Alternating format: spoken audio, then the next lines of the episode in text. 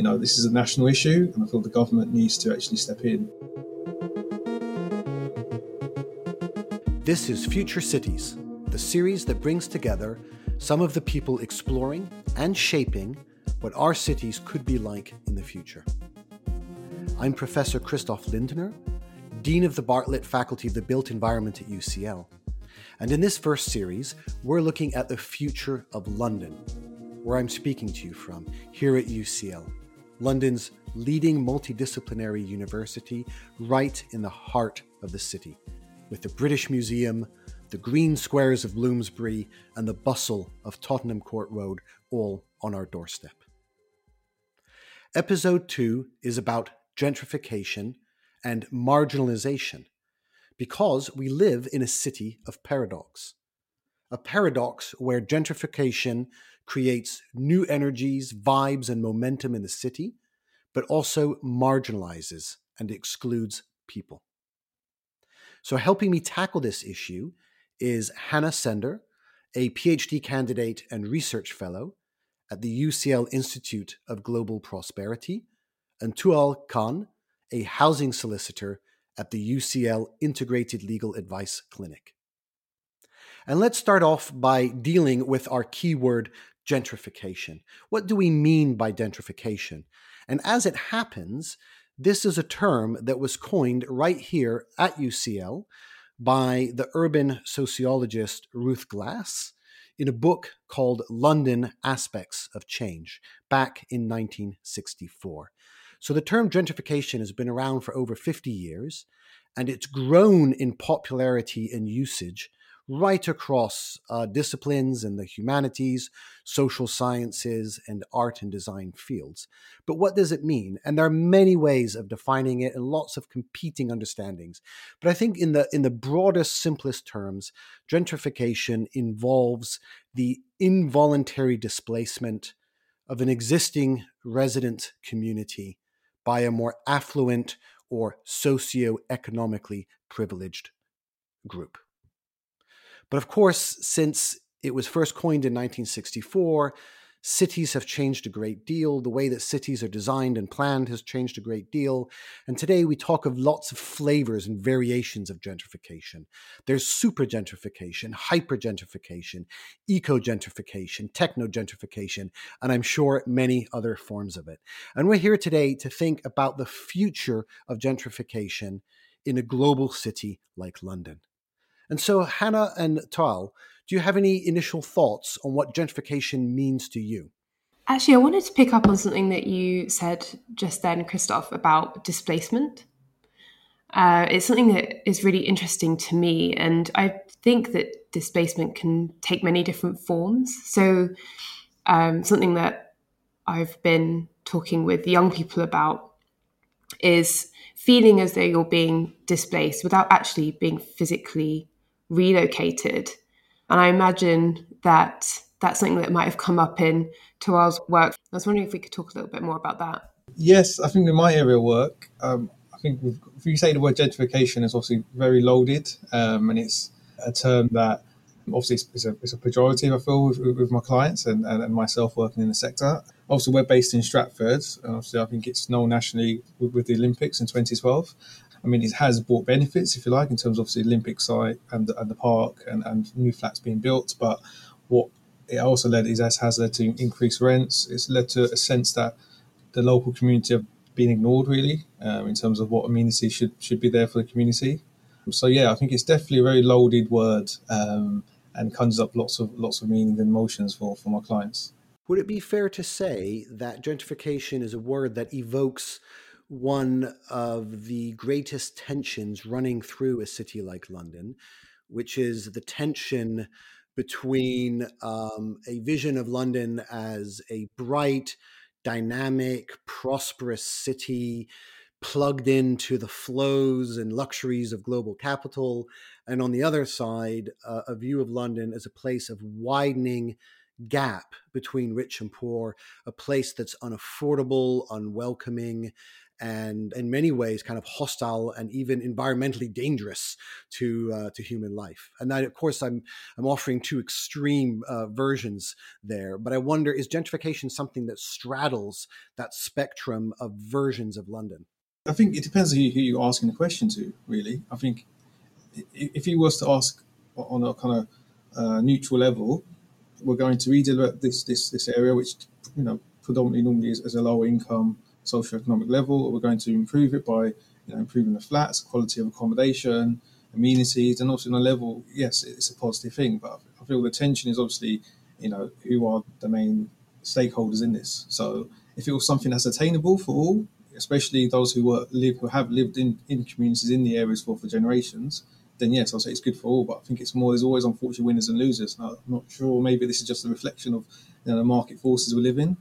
But yes, of course, there's always tension. And, and this, this is a question that's been going on for 20, 30 years, um, not just in London, but across the world.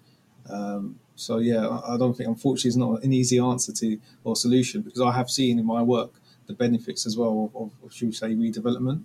Um, but also, you know, those who, have, who, are, who are sort of the losers, if you like. Could you talk a little bit about some of the benefits that you've observed? For my work in, in Stratford, I would say obviously the, the, the Olympic Park.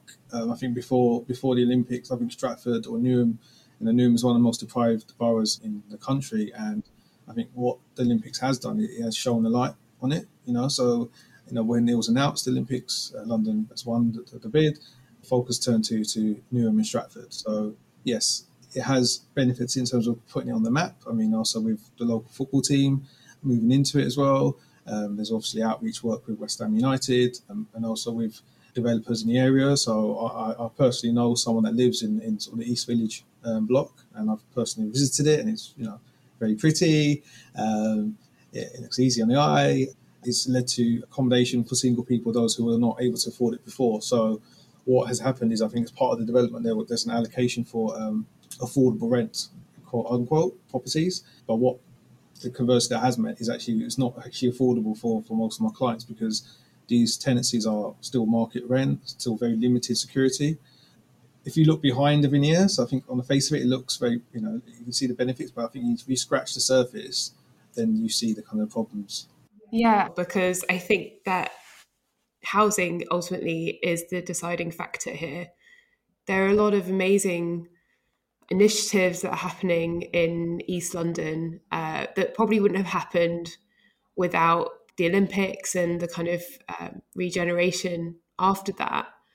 But ultimately, you know, I heard that the new kind of East Bank area will become like the the new South Bank, and you know, see so many shiny images and those kind of uh, mock up visions of what the area is going to look like, and you just think that's really going to spell doom for a lot of people who won't be able to afford to stay there. And rising rents, rising house prices, that's going to be the deciding factor, I think, for a lot of people. You know, even if transport links are improved, you know, or shopping facilities are improved, and maybe there's a bit of job creation, is it going to be enough for people to afford those rents? Probably not. And that's the scary thing, I think.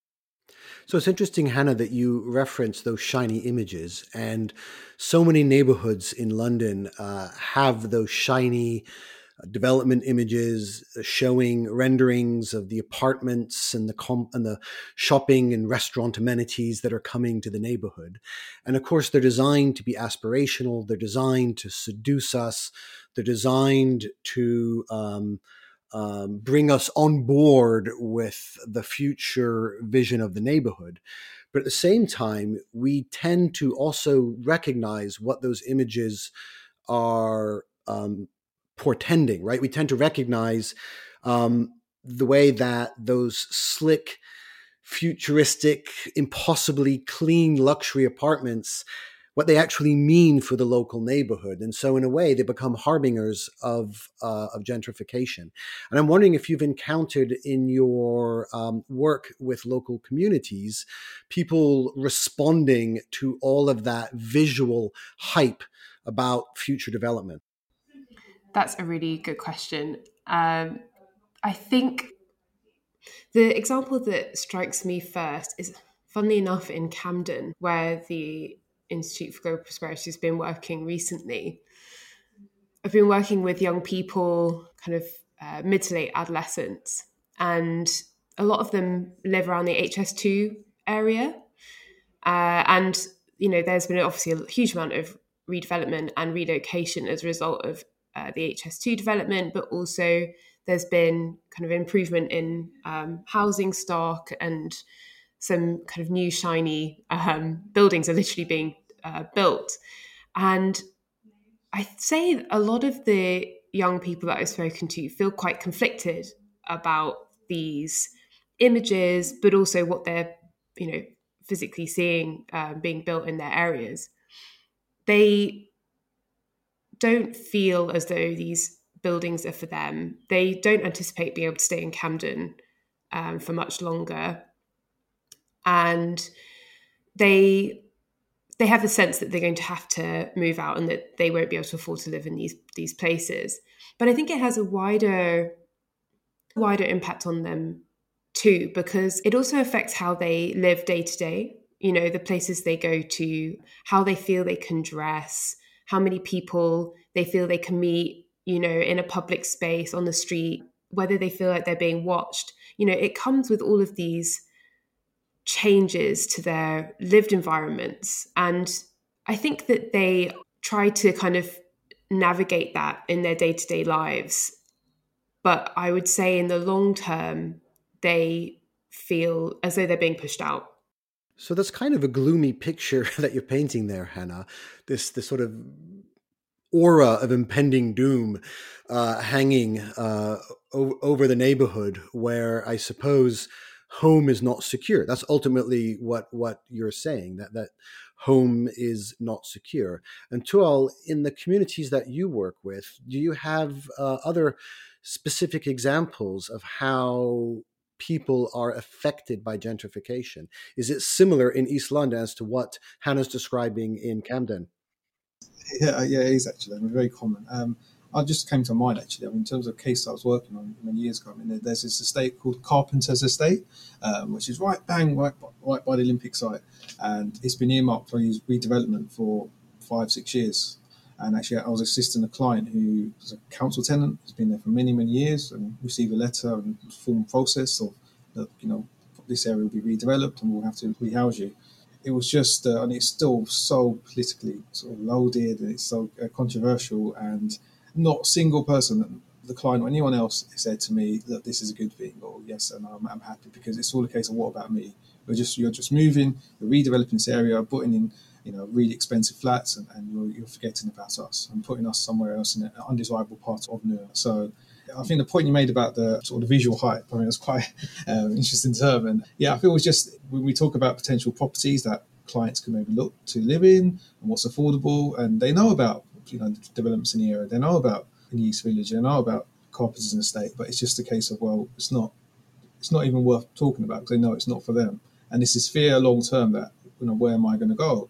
And from a housing point of view, you know, you've obviously seen the, the, the massive cuts from the government in, in, in social welfare, in, in terms of housing. I mean, you know, I think the bigger issues is to do with that. It's to do with the lack of not building affordable social housing. The government has basically allowed or, or basically trying to say, look, it's the private developers, they're, well, they're here that's going to, going to fill the gap, which, you know, is clearly there's a bigger issue. So I feel, you know, this is a national issue and I feel the government needs to actually step in because the way it's going, London is going to be a city for just a very, very few, just, just for the rich. Yeah, you make a very important point there. And when both you and Hannah were speaking, it made me wonder uh, who is London for? So the kind of future trajectory that we're currently on, um, who will London be available and accessible to in the coming decades? And Tual, you're, you're making a quite um, alarming point that more and more London is designed for and um, accessible to the wealthy at the expense potentially of the poor and the less privileged. All of this makes me want to turn to something that London is internationally infamous for, which is the phenomenon of zombie housing and ghost mansions. So London is not alone in this, but it's one of the big global cities where increasingly property is being bought as an investment, but not inhabited. It's not a place where people live. And um, we can walk different neighborhoods in London and probably recognize and point out those areas, those developments that are almost custom designed from the beginning to become zombie housing and ghost mansions. Have you observed this phenomenon in the areas where you work? Yes, I have observed it, but I think I've observed it through the eyes of the young people that I work with. One of the uh, young women that I work with, her father is a cab driver, and he sometimes takes her to school and they drive um, along a street close to Regent's Park and they go past a particular house and they have a joke which is that they one day will buy that house and live there. And we asked uh, this young woman oh do you know who lives there now? And she said oh i you know i do happen to know that the person who owns the house they they don't live there um, because they know the maid and the maid just takes care of the house. But the uh, person who bought the house and is meant to be living in it is never there, is never at home. So she's got this aspiration to live in this beautiful mansion next to Regent's Park. But she also knows that the person who owns it isn't there. And that's for me a kind of sad image, I guess, of of inequality through young people's eyes. Yeah, sorry, I'm just a little bit speechless because it's such a, it's such a sad a sad uh, uh, story, and I suppose that's something that gets replayed uh, all around London. I've done that myself, um, walking walking past apartments and houses and even mansions that are clearly uninhabited, vast amounts of space, beautiful interiors, but also sometimes neglected and almost semi abandoned because it's just an kind of empty repository of capital, just parking money and waiting for the investment to mature. So there are lots of versions of zombie housing, lots of versions of ghost mansions um, around London. But I guess what they evoke is that sense of inaccessibility to housing. And Tual, do you have thoughts on what London needs to do to actually make more housing affordable to more people? To make it more affordable for people, uh, I think it's quite simply just building building more social housing. I, appreciate the government's mantra is about aspirational housing. So you know, with that, it's it's, it's owning your property. So I think it's it's a cultural issue as well. I think I think it's trying to maybe reword or rephrase or the, the debate really about housing in, in uh, the UK.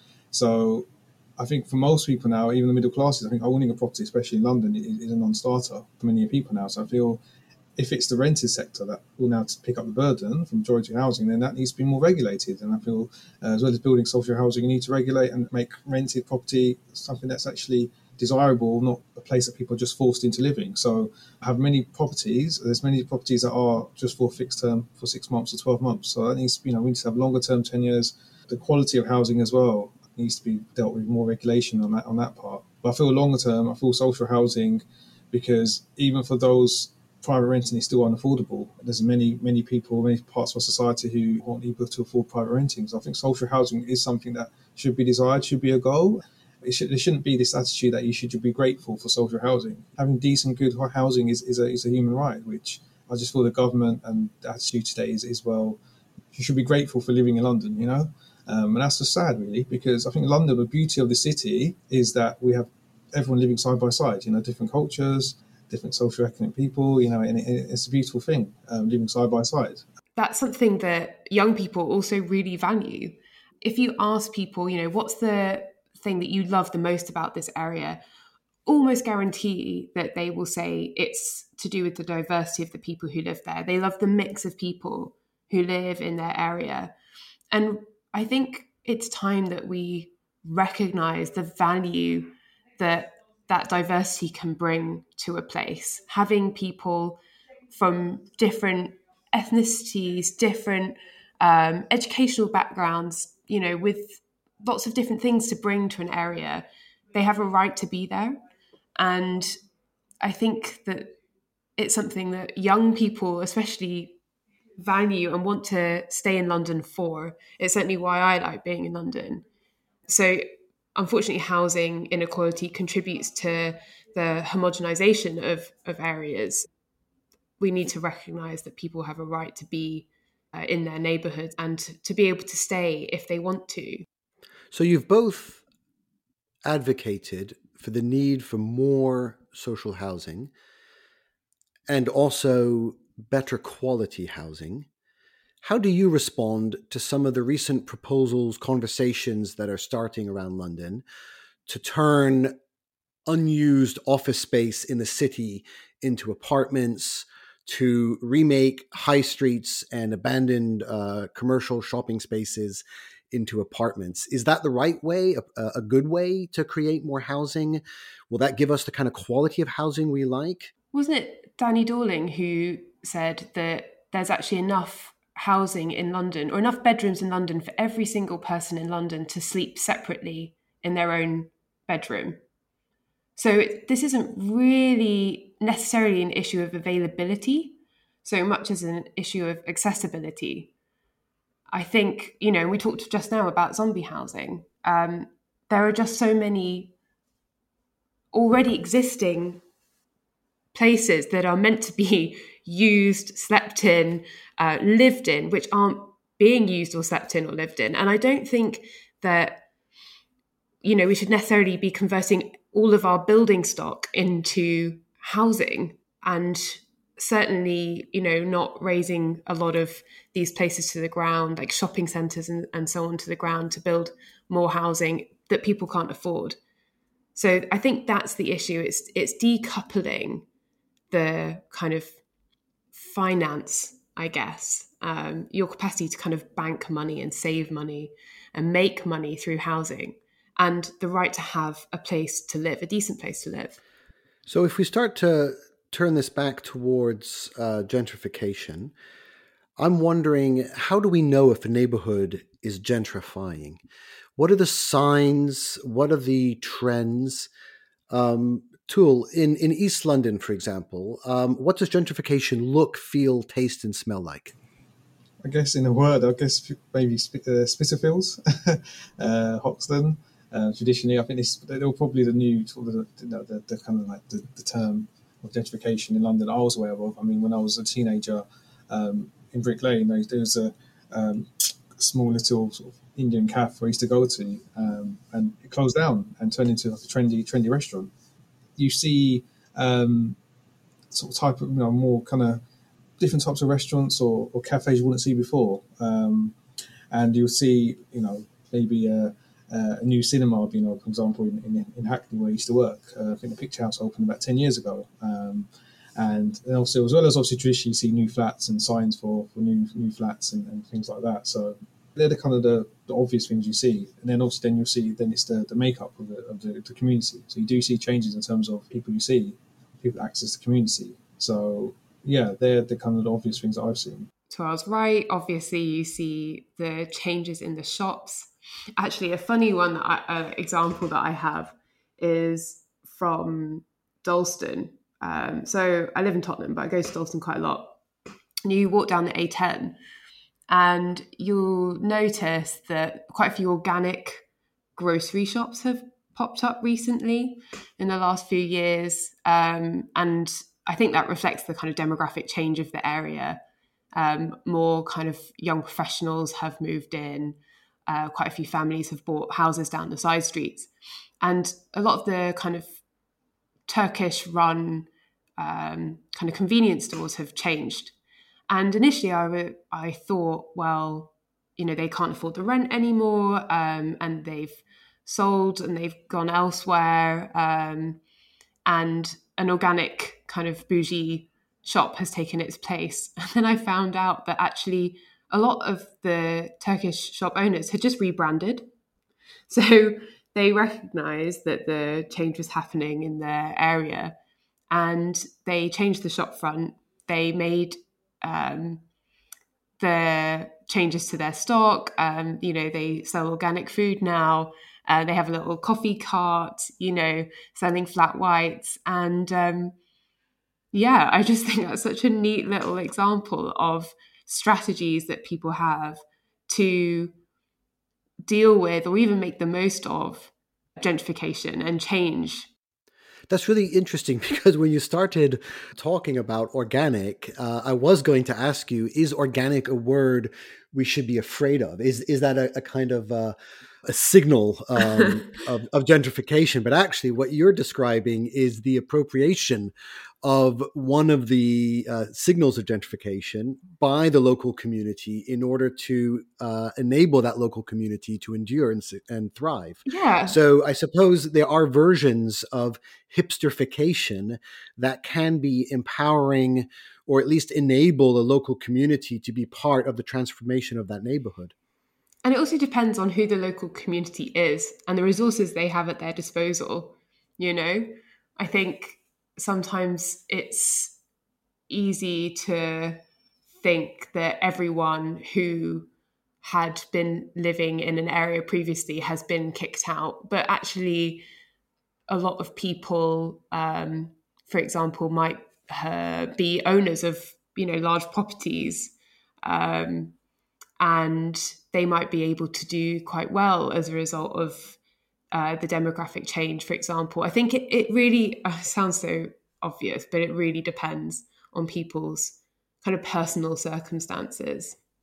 Mm-hmm. So sometimes what looks like gentrification may not entirely be gentrification. I think it probably is gentrification. I think it just depends what you mean by gentrification. Um, but if we take gentrification to be signaled by certain images or words, uh, then I would say a lot of people can participate in that in different ways.